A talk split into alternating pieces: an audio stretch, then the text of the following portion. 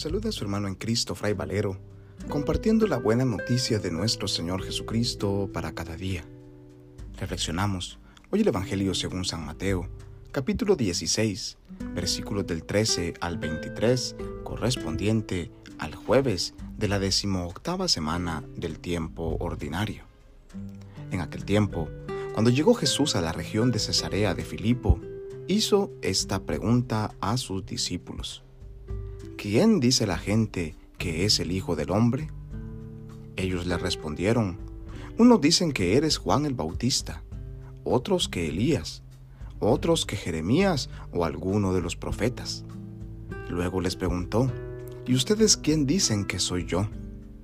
Simón Pedro tomó la palabra y le dijo, Tú eres el Mesías, el Hijo de Dios vivo. Jesús le dijo entonces, Dichoso tú, Simón, hijo de Juan, porque esto no te lo ha revelado ningún hombre, sino mi Padre que está en los cielos. Y yo te digo a ti que tú eres Pedro, y sobre esta piedra edificaré mi iglesia. Los poderes del infierno no prevalecerán sobre ella. Yo te daré la llave del reino de los cielos. Todo lo que ates en la tierra quedará atado en el cielo y todo lo que desates en la tierra quedará desatado en el cielo. Y les ordenó a sus discípulos que no dijeran a nadie que Él era el Mesías. A partir de entonces comenzó Jesús a anunciar a sus discípulos que tenía que ir a Jerusalén para padecer ahí mucho de parte de los ancianos, de los sumos sacerdotes y de los escribas, que tenía que ser condenado a muerte y resucitar al tercer día Pedro se lo llevó aparte y trató de disuadirlo diciéndole, No lo permita Dios, Señor, eso no te puede suceder a ti. Pero Jesús se volvió a Pedro y le dijo, Apártate de mí, Satanás, y no intentes hacerme tropezar en mi camino, porque tu modo de pensar no es el de Dios, sino el de los hombres. Palabras del Señor, gloria a ti, Señor Jesús. Este pasaje evangélico lo encontramos en muchas ocasiones en el transcurso del año litúrgico. Constantemente se nos recuerda la pregunta, ¿quién es Jesús para ti? ¿Qué dice la gente sobre Jesús?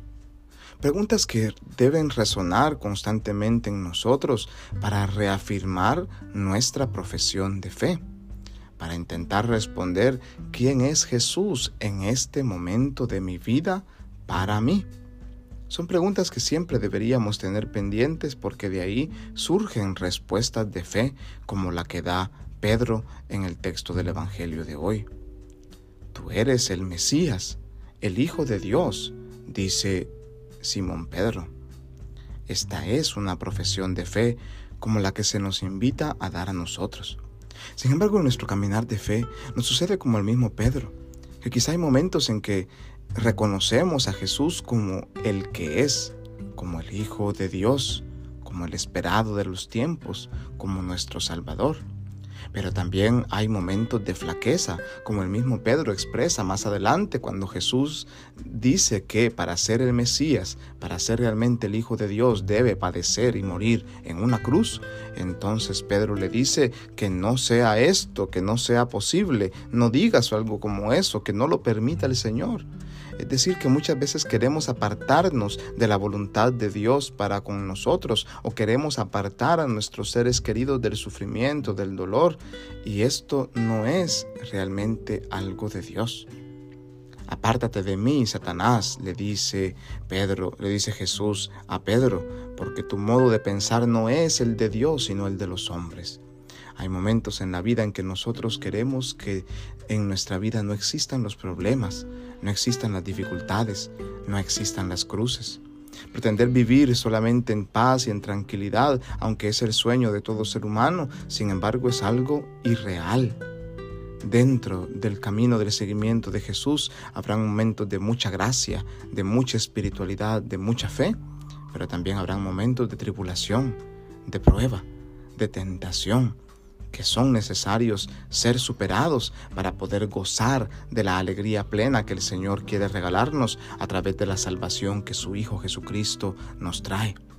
Pidámosle pues hoy al Señor que en esos momentos de dificultad, que en esos momentos de prueba, de duda, de tribulación, de dolor, sepamos nosotros seguir reconociendo la presencia del Hijo de Dios vivo y verdadero que camina con nosotros y está siempre a nuestro lado, y sepamos apartar la duda que Satanás, que el diablo, que el que divide quiere imprimir en nuestros corazones para apartarnos de la confianza y de la fe en nuestro Dios y único Salvador. Que Dios en su infinita bondad y misericordia nos bendiga y nos guarde hoy en este día, en el nombre del Padre y del Hijo y del Espíritu Santo. Amén.